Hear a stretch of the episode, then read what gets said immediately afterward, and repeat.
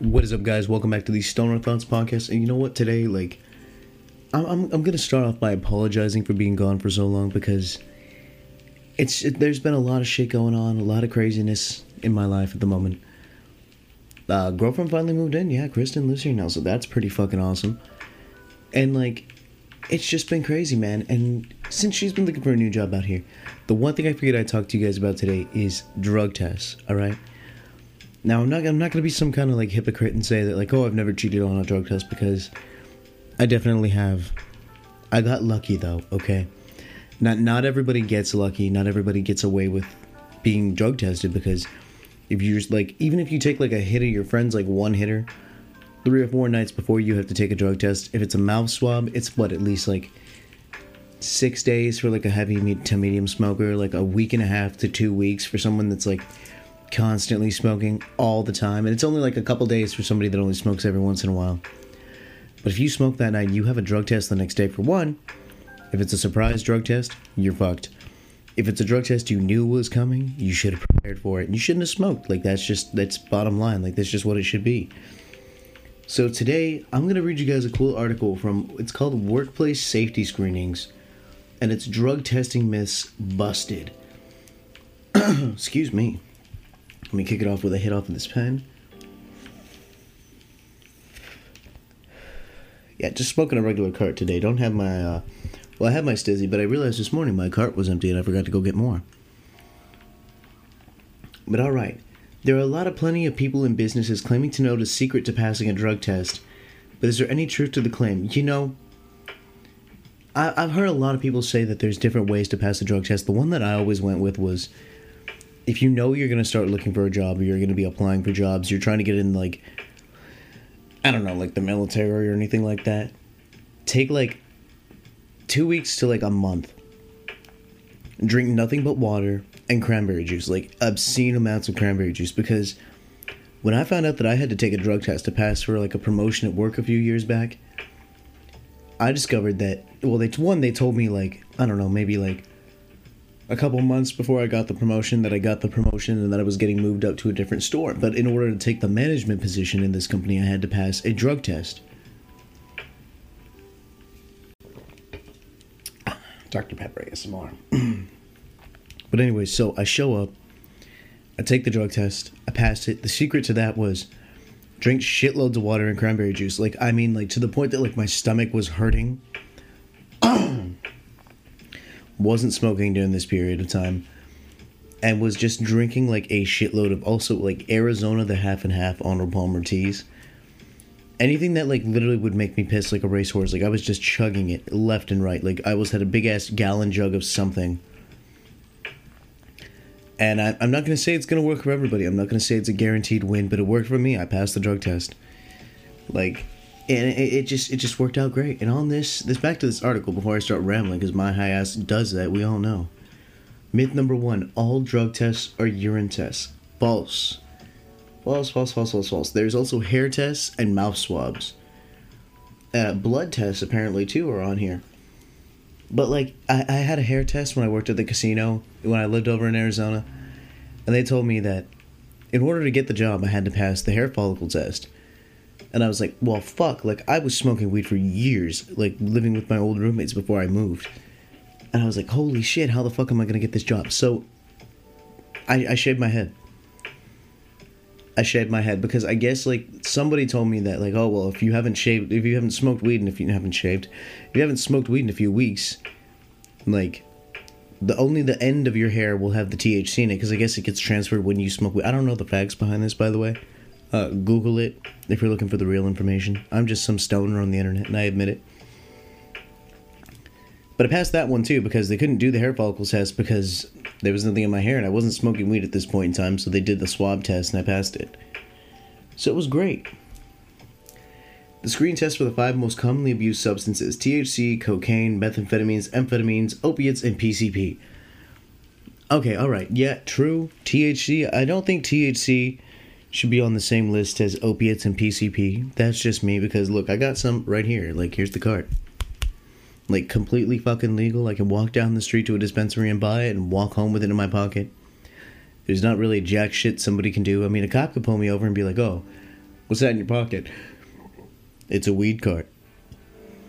Oh, well, are you 21? Yes. Is it open? No. And like I've said before, if they ask you to open up your little small proof bags and shit, don't open it. Once you open it, or they ask you to open a jar so they can see it, it's considered an open container, and that's how I've seen a couple. I heard stories of a couple of friends back in LA get tickets. Like a couple of buddies in LA and a couple of buddies out here too, actually, because the second that you open that jar and you put it back in your car and you leave, it's like guaranteed that like that cop won't pull you over but another cop will pull you over because they'll radio it in and be like, hey, this guy's got weed on him. He just opened his jar. It's open container or some shit like that. And a second cop pulled up and pulled him over. And then he got like a ticket for possession and open container. They took his weed. Like, come on. It's, it's, it's really not that big a deal. I get it. Cops have to make quotas. Although technically quotas don't exist. I know. We've all heard the jokes. But let's admit it. If cops aren't giving out enough tickets, they get bitched at. They get told they're not doing their jobs. Sorry, you just happen to work in a safe area and are doing your job so well there's no crime. But, like, yeah, I don't know. Shit's always sketchy. Like, I can go down the street to the store and buy this, but yet they're gonna drug test me to work at a fucking.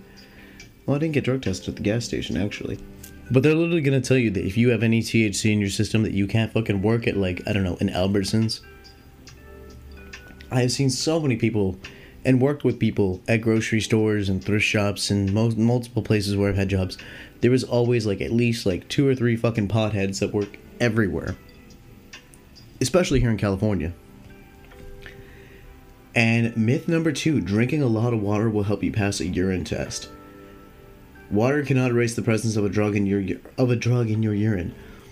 Well, you know, I I don't know, man like it even says on here if a urine sample appears to be diluted. I, I don't know if that's even true because like like I said, my method where I got one of my jobs was drinking a shitload of water and cranberry juice over the course of like a two week time period. And it worked great for me. Like I'm by the way guys, just a disclaimer for this episode. I am not encouraging you to try to pass drug tests or to lie to your future bosses or to be like, oh, well, I don't know how that got in my system. If you're going to smoke and you're going to do drugs, it comes with a cost. One of those costs is like there's a lot of government jobs that you can't get because, you know, while weed may be state legal in several states, I don't believe it's completely federally legal yet.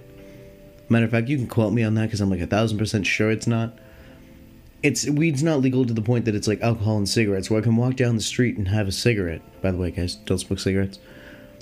Or I can go into like literally my AM PM gas station and buy like an entire case of beer like it's completely different. Weed, it's it's limited how much of it you can buy at one given time.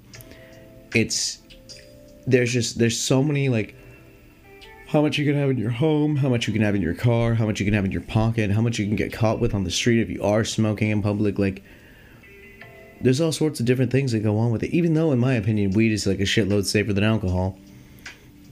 And the most dangerous thing I've ever seen a stoner do is leave his Xbox controller in a freezer. True story.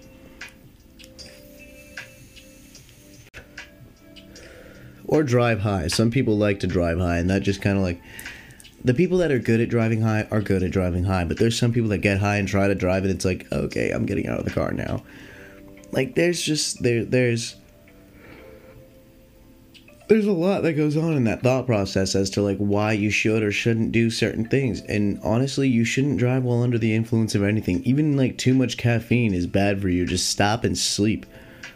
Like pull over off the side of the road or some shit and like just lock your doors, park underneath a tree like the cops do, and just take a nap. Like there there is nothing illegal about taking a fucking nap.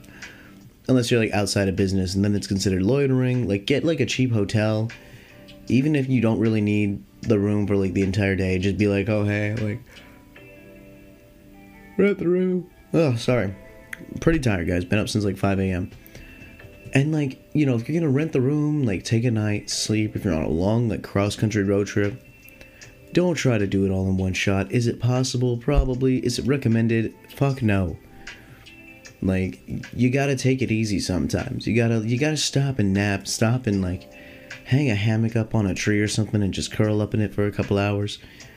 Like there's so many things, there's so many options. Like just don't hurt yourselves and don't like hurt anybody else in the process. I guess that's what I'm getting at. Myth number three exposure to secondhand marijuana smoke can cause a positive test result.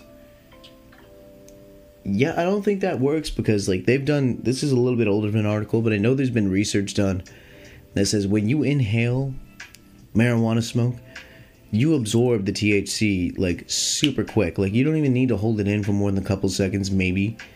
I know some people that are like, "Oh, hold it in, you'll get higher." No, you're getting lightheaded.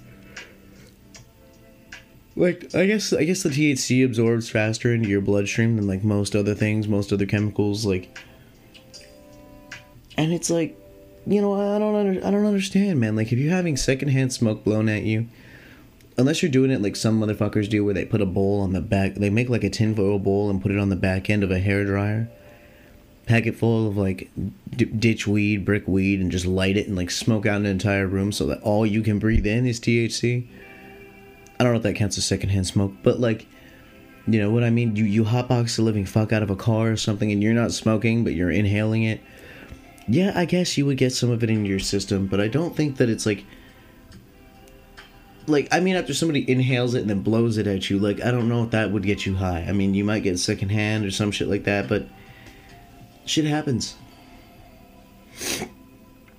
Working out cleanses your body of drugs. I actually know that this one is bullshit because if you smoke or you do certain kinds of drugs, it gets stored in the fatty acids of your belly and stuff. And when you work out, it actually breaks down those chemicals and releases some of it back into your system. So if you're smoking weed, you're not going to get high from the THC that's stored in your belly fat, but like don't try it. Please, for the love of fucking God, don't try that. Don't go get lipo and then try to take dabs of your belly fat. But like there is um there is some of it that gets stored in your fat. So the more you work out, the more you break down the fat, the more of that you actually have in your system. So yeah, that's the thing. Like drug tests, man, like there's a million ways to do it. Like the easiest way is probably get fake pee. If it's a piss test, get fake pee. If it's a hair test, you're fucked. If it's a mouth swab and you just smoked the other day, you're fucked. But anyways, guys, I'm pretty stoned. I'm pretty tired. I know this is the comeback episode after like 11 days of absence, and I apologize. Definitely will be uploading more. But um again, just some family stuff, some life stuff, some stuff's changing for the better, I promise. But anyways, guys, I will catch all of you on the next episode of the Stoner Thoughts podcast. You guys have a good day. Stay high, stay lifted, and stay awesome. Later.